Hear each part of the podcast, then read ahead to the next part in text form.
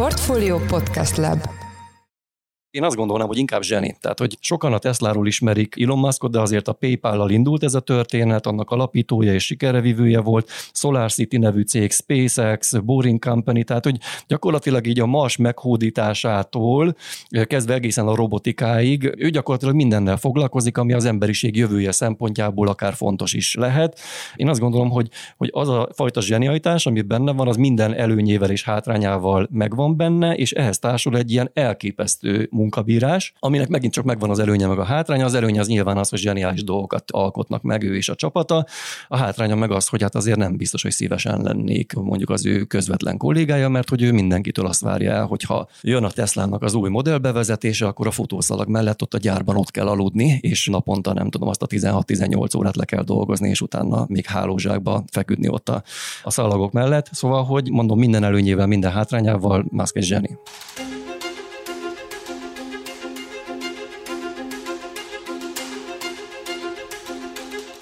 Mindenkit üdvözlünk, ez a Portfolio heti podcastje november 9-én, én Orosz Márton vagyok, a műsor házigazdája. A mai témánk a Twitter Elon Musk általi felvásárlása, amely üzlet sokáig a levegőben lógott, aztán viszonylag hirtelen, október 27-én egyszer csak lezajlott. Így $44 milliárd a világ leggazdagabb emberé lett a világ egyik legfontosabb közösségi média platformja, a fenti összeget meg sem kíséreljük átváltani forintra inkább, és hát nagy kérdés, hogy Musk mit fog kezdeni vele. A témával kapcsolatban itt van velünk a stúdióban Nagy Viktor, a Portfolio vezető részvényelemzője. Szia Viktor, üdvözöllek az adásban. Szia Marci, üdvözlöm a hallgatókat. Úgy szoktuk kezdeni, te már talán pontosan tudod, és hát reméljük, hogy a törzs hallgatóink is, akik egyre többen vannak, is tudják, hogy egy kicsit ilyen távolabbi kitekintéssel szoktuk indítani a műsort, úgyhogy ez ma se legyen már másként, én azt szeretném kérni tőled. Aki nem követte a Twitter elmúlt fél éves sztoriát, mondjuk ez egy fél éves sztoriról beszélhetünk, annak segíts létszés, egy kicsit foglaljuk már össze, hogy hogyan lett Elon Muské a Twitter. Hát elég kalandos úton lett az övé, tehát hogy ez nem egy olyan dolog volt, amit Musk bejelentette, a részvényesek elfogadták, mindenki rábólintott, egymás tenyerébe csaptak, és akkor a világ leggazdagabb embere megszerezte a Twittert, ez egyáltalán nem így történt. A kaland az úgy kezdődött, hogy áprilisban érkezett egy bejelentés, gyakorlatilag mondhatjuk úgy, hogy a bomba akkor robbant, mert hogy a tőzsdén is volt ennek hatása, gondolom majd fogsz arról is kérdezni, hogy volt ennek tőzsdei vetülete. Igen, de valójában a történet az áprilisban kezdődött, április 4-én Elon Musknak kötelező jelleggel be kellett jelenteni azt, hogy egy jelentősebb részvénycsomaggal rendelkezik a Twitterben, ez 9,2%-nyi részvényt jelentett, ugye 5% fölött már bejelentési kötelezettség van, és hát akkor kiderült, hogy ő az egyik legnagyobb részvényese a Twitternek, és hát erről egyébként hát hol máshol nyilvánvalóan a Twitteren tweetelt egyet a mester. Ilyen teljesen egyszerű három szóból álló kis tweet volt, amire viszont megmozdultak a tőzsdék. Ekkor két, hogy lol. Így van. Oh, hi, lol, ez a három szó szerepelt a tweetben. Tehát ez teljesen Muskhoz illő módon történt át a bejelentés, és hát onnantól tudjuk azt, hogy ő nagy tulajdonos a Twitternek, ami nagyon sokaknak a fantáziáját megmozgatta, ugyanis befektetők arra számítottak, hogy itt valami nagyon nagy dolog fog történni. Ugye az elején még nem tudtuk egyáltalán, hogy mire megy ki a játék, és hát a lehetséges forgatókönyvek között nagyon sok minden volt, de azt már tudtuk, hogy ő ezzel a tulajdonrésszel akár még az igazgatóságba is beülhet, hogy kapott egy helyet, és hát aztán gyakorlatilag a történet tovább folytatódhat, akár úgy is, hogy ő mondjuk növeli a részesedését, egyre nagyobb részvényese lesz a társaságnak, de hát nem ez történt, hanem az történt, hogy az igazgatósági helyet ugyan megkapta, de ő azt visszautasította, és valamiért meggondolta magát, és úgy gondolta, hogy mégiscsak az egész cégnek a tulajdonosa szeretne lenni, és tett egy ajánlatot a részvényeseknek, egy relatíve magas részvényárfolyamon, és hát ezután kezdődött az a szaga, ami több mint fél éven keresztül, közel 7 hónapig tartott, és aminek azért nagyon sok megállója volt, hiszen Elon Musk közben azért meggondolta magát, úgy döntött, hogy inkább mégse vásárolná meg a Twittert, erre a Twitternek a tulajdonosai, a vezetői, azok bírósági ügyet akartak csinálni az egészből. Aztán Musk is be akarta perelni a Twitternek a vezetőit, szóval egy ilyen nagyon durva ilyen adok-kapok indult el a történetben. Ez persze nyilvánvalóan a tőzsdei árfolyamat is folyamatosan mozgatta, és hát aztán meg eljött az a kör, amikor Musk mégiscsak meggondolta magát, és bejelentette, hogy mégiscsak megveszi a társaságot. Tehát ez a nagyjából fél év, 7 hónapig tartott ez a történet, aminek a vége az lett, hogy a Twitter részvényeit kivezették a tőzsdéről, Elon Musk pedig tulajdonostársaival együtt megszerezte a Twitternek a 100%-át. November első felében járunk, lassan vége az évnek, és hát itt ugye szó van $44 milliárd, meg a világ leggazdagabb emberéről. Kijelenthetjük, hogy ez az év 2022 nagy üzleti sztoria? Hát abból a szempontból mindenképpen, hogy nagy hatással lehet arra, hogy ahogy mi viszonyulunk ezekhez a platformokhoz, ahogy a felhasználók használhatják őket. Nyilvánvalóan az, hogy a világ leggazdagabb embere szerepel a történetben, az már önmagában egy ilyen speciális ízt ad ennek a történetnek. És nagyon sok szempontból ez az év egyik meghatározó sztoria, így van. Elon Musktól ugye nem idegenek a tőzsdei mahinációk, a SEC, ha jól tudom, az amerikai tőzsdefelügyelet, kicsit leegyszerűsítve, szóval a SEC által is több szankció van vele kapcsolatban érvényben, de kíváncsi lennék a véleményedre, hogy szerinted tényleg meg akarta venni a Twittert, vagy csak hát nem is tudom, egy kicsit eltaktikázta magát? Hát nagyon jó a kérdés, de egyébként az, amit a felvezetőben mondtál, az abszolút igaz rá. Tehát Muskról azért érdemes tudni, hogy ő azért sokszor tényleg viccet csinál az egész tőzsdéből, és gyakorlatilag kényekedve szerint mahinálja az árfolyamokat.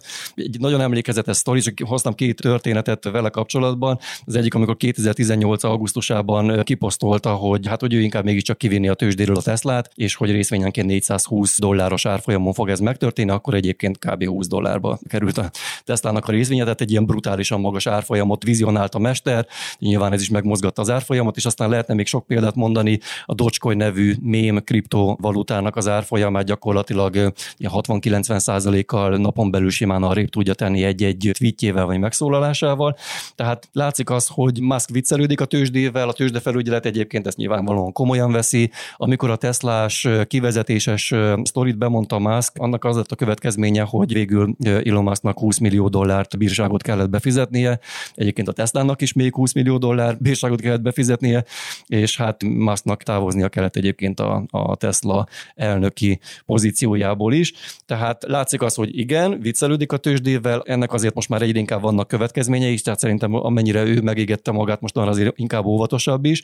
És ez, hogy meg akarta venni valójában a Twittert, én azt gondolom, hogy azért egy 9%-os tulajdonrészszerzés, még úgy is, hogyha a világ leggazdagabb emberéről, vagy papíron leggazdagabb emberéről beszélünk, tehát az ő vagyonához képest az a $2-3 milliárd, amit mondjuk elfüstölt erre a kisebb tulajdonszerzésre, ez még így beleférne így akár a vicc kategóriába is, de én azt gondolom, hogy ő első körben valójában a cégnek a megreformálását tervezte, és mondjuk ezt egy igazgatósági helyen, egy nagy tulajdonosi pozícióból vélhetően meg is tette volna, vagy meg is tehette volna, de szerintem ő is azzal szembesült, hogy az a tempó, amihez ő hozzászokott az életében, hogy most azonnal legyen minden, az valószínűleg egy ilyen 9%-os tulajdonrészben még nem megvalósítható, és közben formálódhatott a történet, aminek az lett a vége, hogy a teljes céget megszerezte, és hát mondjuk az elmúlt napok híráramlásai alapján, amilyen tempóban mondjuk kirúgja az embereket a cégtől, azért arra lehet következtetni, hogy igen, ez a tempó, ez neki fontos volt. Erről a tempóról és a kirúgásokról fogunk még beszélgetni, de azt mondd el nekem, hogy a részvényárakra milyen hatással volt ez a bizonytalanság?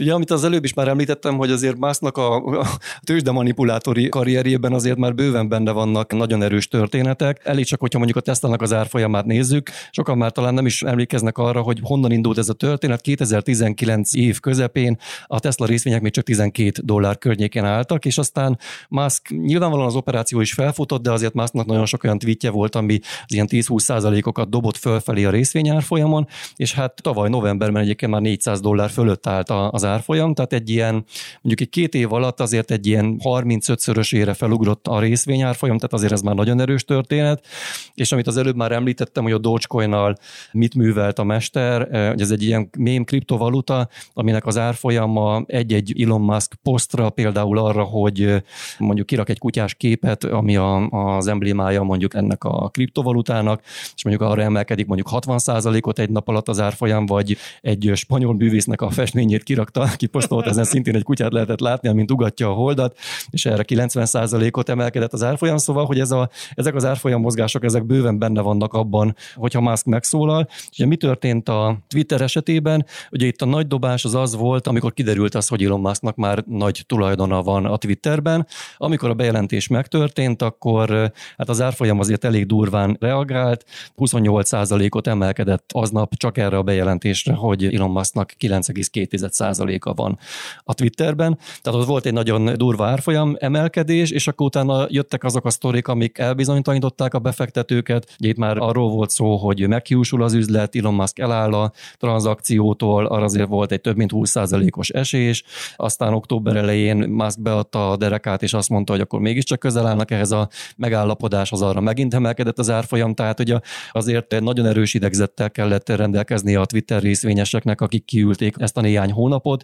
Nyilvánvalóan sok pénzt is lehetett ezzel keresni, de amikor egyik napról a másikra, és tényleg egy ilyen egyszerű bejelentésre, hogy akkor mégsem lesz semmi, szakad az árfolyamban az ötödével, egy nap alatt azért az biztos, hogy nem megnyugtató. És azt mennyire lehet tudni, pontosan mit vett meg Musk? Mondjuk lehet azt tudni, hogy hány felhasználója van a Twitternek, milyen pénzügyi helyzetben van a cég, és hát egyáltalán ez a 44 milliárd dollár, ezt hogy tudnánk érzékeltetni, hogy ez mekkora összeg, mondjuk így egy hétköznapi ember számára, vagy az üzleti életben ez az irgalmatlan összeget, ezt hogy tudnánk mihez hasonlítani például? Hát a kérdésednek az első részére válaszolva, hogy mit vett valójában Elon Musk, szerintem ők is csak a megvásárlás után szembesültek azzal, hogy valójában mi is ez a cég. Ilyen felvásárlás előtt azért jellemzően átvilágítják ezeket a társaságokat, olyan dokumentumokhoz is hozzájuthatnak a potenciális vevők, amihez mi innen kívülről, akár mondjuk egy tőzsdei cégről beszélünk, nem juthatunk hozzá. Tehát nagyon sokat tudhattak a cégről, és amikor már beleláttak a könyvekbe, az is elbizonytalanította őket. Nem véletlen, hogy Muskék el akartak állni a felvásárlástól, hiszen azért egy sarkalatos pontja ennek a történetnek az, hogy valójában hány felhasználót is vettek ezzel a tranzakcióval. Ez nem titok, hogy ez a felvásárlás nagyrészt arról szól, hogy egy csomagban számtalan felhasználót meg tudnak vásárolni. Itt a hivatalos szám az 238 millió olyan előfizető, aki naponta aktív és monetizálható. Ez azt jelenti, hogy valamiféleképpen azért pénzt lehet velük keresni, és ott a vita az abban volt az eladó és a vevő között, hogy valójában ennek a felhasználó számnak hány százaléka az, ami fake profil, vagy olyan botok, amelyek valamiféle automatizált felhasználókat jelentenek, és nem valós személyeket vagy cégeket. És hát ugye a cég az azt állította, hogy 5% alatti az az arány, ami a fake felhasználókat, vagy a nem létező, nem igazi felhasználókat jelenti, Muskék pedig azt állították, hogy ennél azért jóval nagyobb, és ugye ebben a történetben megszólalt a Twitternek a volt biztonsági főnöke, és aki azért nagyon sok számhoz, adathoz hozzáférhetett a cégnél, és ő is azt állította, hogy azért a cégvezetői nem tettek meg mindent, hogy kiszűrjék ezeket, és hogy a valós szám és az arány az véletlenül sokkal magasabb ennél. De összességében azért még mindig azt mondhatjuk, hogy valószínűleg egy ilyen 150-200 millió felhasználóval rendelkezik ez a cég, amit sikerült megvásárolni. Hogyha mondjuk a bevételeket és a profitot nézzük, azért itt is árnyalódik a kép. Ugye a bevételek szintjén nagyjából egy ilyen 5 milliárd dolláros éves árbevételű cégről beszélünk a jelenlegi formájában, viszont az is látszik, hogy az elmúlt években jellemzően veszteséges volt ez a vállalat, és hát itt lép be a képbe Elon Musk, aki nyilvánvalóan feljavítja a folyamatokat, csak közben meg el is romlanak ezek a dolgok, tehát erről majd beszélhetünk később, de azért az látszik, hogy mióta Elon Musk színre lépett, azóta azért viharos sebességgel alakul át ez a cég. Több nagy hirdető már jelezte, hogy átmenetileg nem nagyon kíván költeni ezen a platformon, ameddig nem lehet tudni, hogy valójában milyen irányba indulnak el. Ez az egyik, a másik pedig, hogy az is látszik, hogy a felhasználószám is nagyon gyorsan tud változni. Arról szólnak a hírek, hogy olyan influencerek, olyan felhasználók, akik a tweeteknek, vagy a tartalomnak a nagy részét generálták az elmúlt hónapokban, években, ők is most sokkal visszafogottabbak. Tehát, hogy az látszik, hogy a bevételek is viharos tempóban csökkennek, ez ugye erről Elon Musk is beszélt, és hát Musk azt mondta konkrétan, hogy 4 millió dollárt bukik a Twitter minden egyes nap, úgyhogy valamit tenni kell, át kell alakítani a céget. És hát a hírek azért Musknak a személyzeti és HR politikájáról is szólnak itt az elmúlt napokban. Folyamatosan hallunk kirúgásokról, csoportos leépítésekről, a menedzsment elbocsátásáról. Egyébként nekem Fenyő János jutott róla eszembe, a Vikó birodalom és az egykori hatalmas média birodalom főnöke, akiről olyan legendák keringtek, hogy volt olyan, hogy újságíró beszállt vele a liftbe, és mire felértek a szerkesztőségbe, már kirúgta őt egyébként, mert pont nem tudott válaszolni egy kérdésére. Kicsit ezekre a 90-es évekre emlékeztet engem ez a mostani kirúgás és felmondás hullám, meg hát egyébként is azért az elmúlt években például az ESG szempontok is egy olyan erős szempontot jelentettek, ami amellett a környezetre és a fenntarthatóságra való figyelés, azért ott van egy ilyen social láb is, amiért sok cég próbál tenni, menni, és hát az nem feltétlenül tartozik bele, hogy így hirtelen sorra kirúgják a kollégákat, tehát azért az, hogy mennyire social responsible például Twitter most így a megvásárlás vagy felvásárlás után, azért az sokak számára kérdőjeles lehet. Mit gondolsz ezekről a lépésekről? Hát azért ilyeneket nem gyakran látunk. Így van, amit említesz, hát igen, azért mondjuk persze van egy vicces vetülete is ezeknek a történetek, de azért nyilvánvalóan nagyon szomorú az, amikor ilyen volumenben rúgnak ki alkalmazottakat. Azért, ha nagyon távolról nézzük, akkor azt érdemes elmondani, hogy mondjuk a felvásárlásokat követően azért egyáltalán nem ritka a létszámleépítés. Tehát az új tulajdonos jellemzően gyorsan akar eredményeket produkálni, azt a leggyorsabban pedig úgy lehet, hogy a költségeket faragnak le, például a bérköltségeket és az elbocsátások, az egy relatíve gyorsan megvalósítható esemény. Viszont azért ez az egész az érdemes azt is hozzátenni, hogy amikor ilyen volumenben történik meg, tehát amikor arról beszélünk, hogy a Twitternél mondjuk az alkalmazottak felét elbocsáthatják, azért az inkább már a ritka kategóriába tartozik. Neked egyébként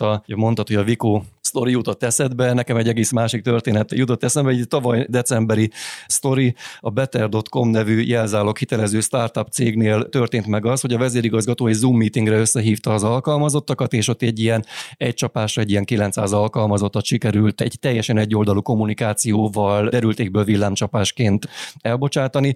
Ott a vezérigazgató egyébként nagyon meg volt szeppenve, mert mondta, hogy neki ez már a második alkalma, amikor ilyet kell csinálni a életében, és az első alkalommal nagyon elbőgte magát, és reménykedik benne, hogy talán most egy kicsit erősebb lesz. Erősebb is volt, és tényleg egy mozdulattal gyakorlatilag kirúgtak 900 alkalmazottat a cégtől.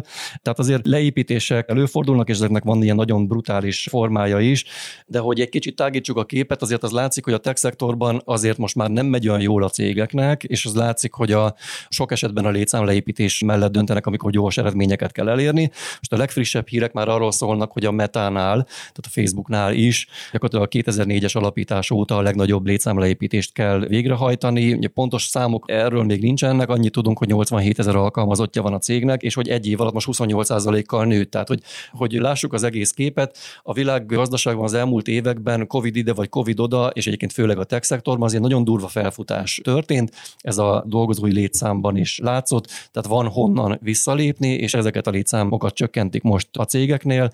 Ugye a Twitternél most arról szólnak a hírek, hogy a 7500 alkalmazottból nagyjából a felét, 3700-3800 alkalmazottat szeretnének elbocsátani, ami hát így most persze viccesen mondhatnánk, hogy jóval kevesebb, mint az a 75%-nyi kirúgás, amiről az első hírek szóltak, de azért az 50% az mégiscsak nagyon durva.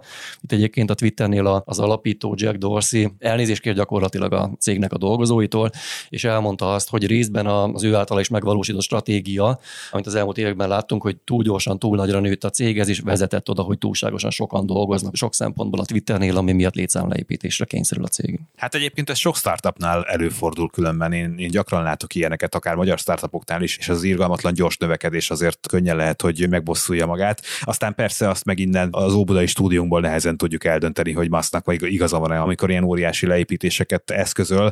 Viszont hát, hogyha itt a mértékeknél maradunk, akkor nyilván egy ekkora felvásárlás és egy ekkora biznisz azért nem kerülheti el a politikai vonatkozásokat sem, pláne akkor, hogyha egy ilyen elképesztően népszerű kommunikációs csatornáról van szó, mint a Twitter. Mit gondolsz arról, hogy mennyire szerencsés az, hogy a világ leggazdagabb vagy a leggazdagabbnak tartott emberek kezébe kerül egy ennyire fontos platform, ami a nyilvánosság szempontjából ilyen fontos, vagy ilyen fontosnak tartanak? Ugye itt már láttuk azt, hogy a politika is megszólalt, például Magyarországról is megszólalt már a politika, és érintette azt, és sokan azt gondolják, hogy most aztán valóban eljön a szólásszabadság a Twitteren, mások pedig azért pontosan az ellenkezőjét gondolják, hogy Musk az, akitől ezt félteni lehet. Hát igen, szóval ezzel a témával kapcsolatban nagyon sok minden, nagyon sokféle vélemény felmerül. Ugye azért Musk egy nagyon érdekes figura, most azt a képet próbálja meg kialakítani magáról, mint hogyha a Twitternél pont a szólásszabadságért küzdene, vagy amellett kardoskodna. Közben azért azt látjuk, hogy a Teslánál például tűzzel vassal írtják a szakszervezeteket, tehát hogy ha arról lenne szó, hogy a Teslánál is legyen szólásszabadság, hogy a dolgozók vagy az őket képviselő szakszervezetek elmondhassák a véleményüket, valami nem tetszik nekik a cégnél, hát erre ugye nincsen lehetőség. Tehát lehet persze panaszkodni a különböző platformokon, de magánál a cégnél nem. Tehát érdekes azért ez a párhuzam, hogy egy olyan embertől várjuk a szólásszabadságot, aki egyébként a saját cégénél ennek megteremtése ellen küzd.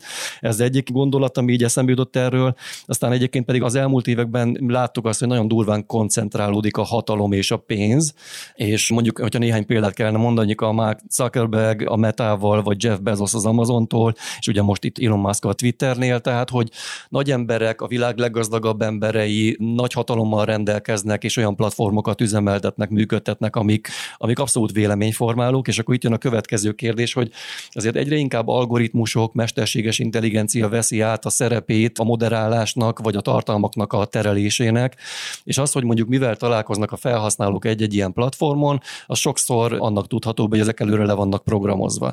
És hát így alakulnak ki azok a véleménybuborékok, amiben valójában a világ szerte most már egyre többen élünk.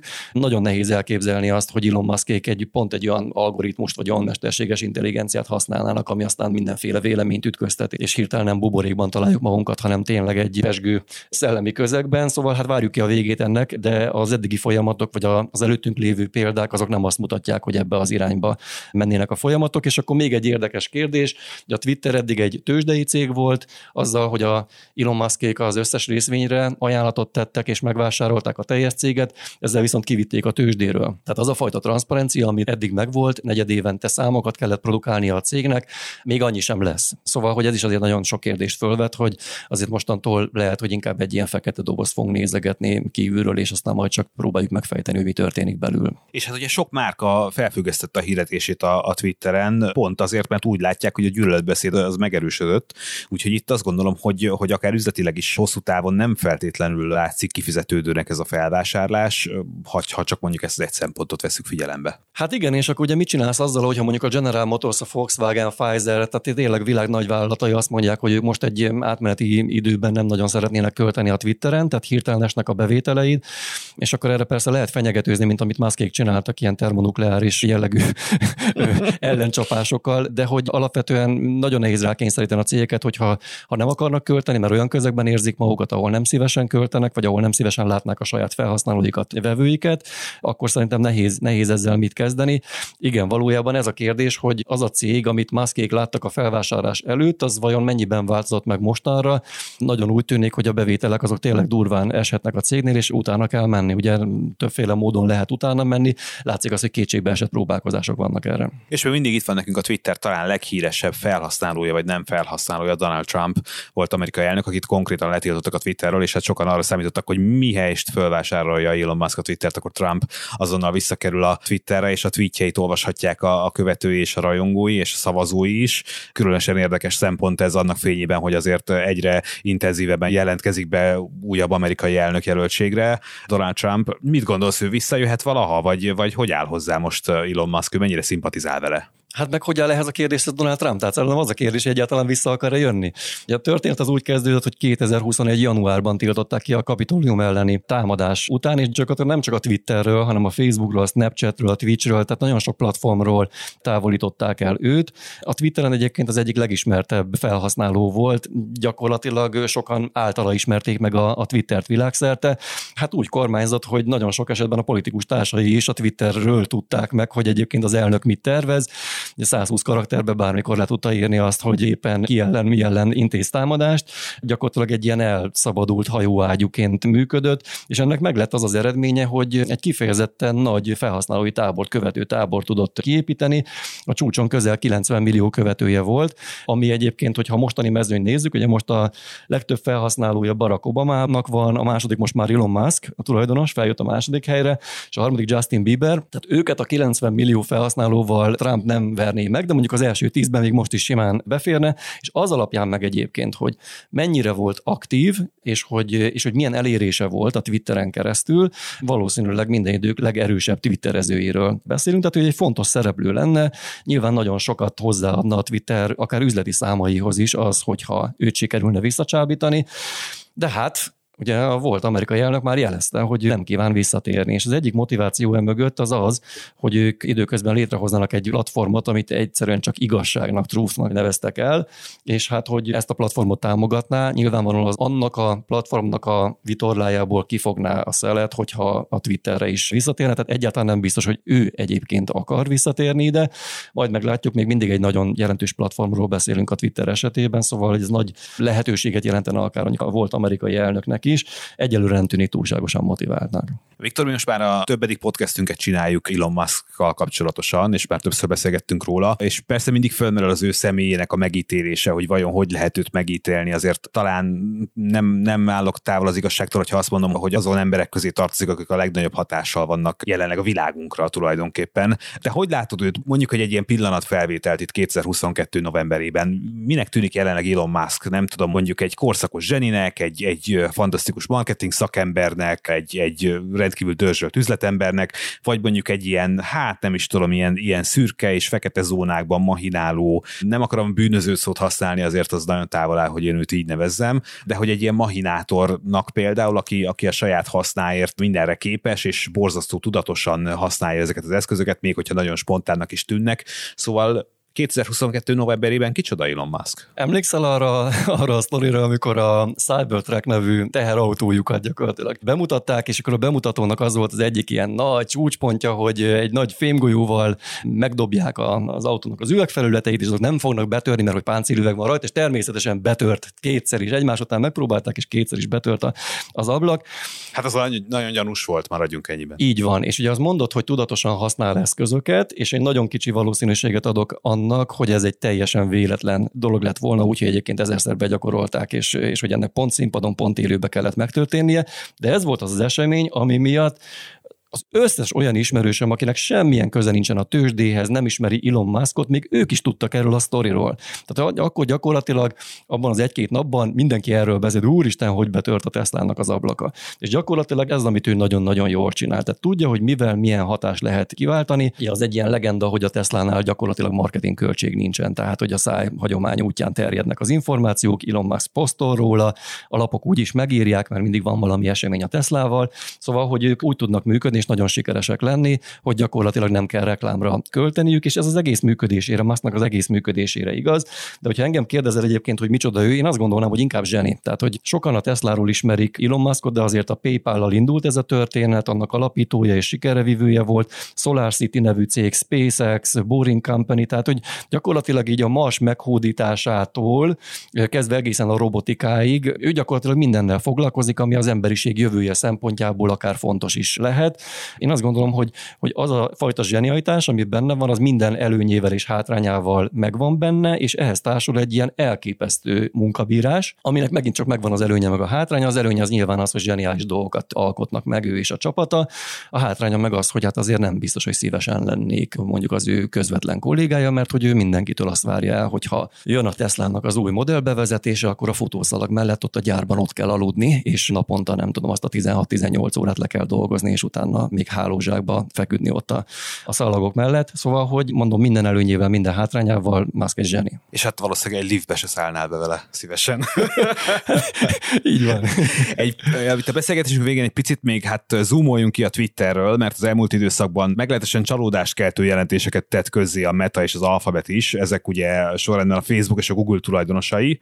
Mit gondolsz, hogy szintén, hogyha egy ilyen pillanatképet nézzünk, akkor úgy tűnhet most, hogy leáldozott a nagy technológiai óriásoknak, és másfajta üzleti modellek sikeresebbek lehetnek a következő években? Az, hogy leáldozott volna nekik, azt én nem gondolom. Egyszerűen annyira meghatározó szereplők lettek az iparágukon belül, olyan mértékű tőke, tudás halmozódott fel és koncentrálódik, hogy rövid távon legyőzni őket vélhetően nehéz lenne. Viszont azért az is látszik, hogy a gazdasági lassulás az őket is érinti, tehát az a fajta ciklikusság, ami a gazdaságban megvan, az a tech szektorban is meg lehet, annak ellenére, hogy az elmúlt években ahhoz szoktunk hozzá, hogy itt gyakorlatilag csak növekedés van, ez egy irányú utca. Egyébként a Metának a létszámleépítés az nyilvánvalóan utalhat erre is, hogy azért a lassulásnak azért komoly áldozatai is lehetnek, és hát látszik, hogy a növekedésnek vannak korlátai. És akkor ugye mit lehet tenni egy ilyen helyzetben? Lehet azt mondani, hogy most egy nehezebb időszak jön, azt átvészeljük, csökkentjük a költségeket, vagy pedig azt is lehet mondani, hogy előre menekülünk, és hogyha most tényleg kizumoltunk, és már nem a Twitterről beszélünk, akkor mondhatjuk azt, hogy mondjuk a Metánál a metaverzum az egy nagyon fontos téma, mert keresnek egy olyan platformot, egy olyan lehetőséget, ahol újabb bevételi forrásokat teremthetnek saját maguknak. Tehát kvázi kitalálnak egy új világot, amiben ők írják a szabályokat, és oda behúzva a felhasználókat, a cégeket, bevételeket teremthetnek maguknak. Tehát még egyszer a lassulás mozgás az már látszik, de leírni ezeket a cégeket egyáltalán nem szabad. Köszönjük szépen, és én köszönöm szépen Nagy Viktornak, hogy egy kicsit beszélgethettünk erről, és hallgatóinknak azt tudom mondani, hogy folyamatosan követjük szinte óráról órára a Twitter felvásárlásának a történetét, és ez egy, hát szerintem egy nagyon izgalmas, hogy úgy mondjam, egy szappanopera, amit a szemünk előtt zajlik. Ez volt a Portfolio heti podcastje november 9-én szerdán. Ha tetszett az adás, akkor iratkozz fel a podcast csatornánkra valamelyik nagy podcast felületen, például a Spotify-on, az Apple Podcasten vagy a Google Podcasten. Ha segítenél nekünk abban, hogy minél több hallgatóhoz eljussunk, akkor kérjük, hogy értékeld a Portfolio Podcast csatornáját azon a platformon, ahol követsz minket. Én Orosz Márton vagyok, új adással egy hét múlva jelentkezünk. Sziasztok!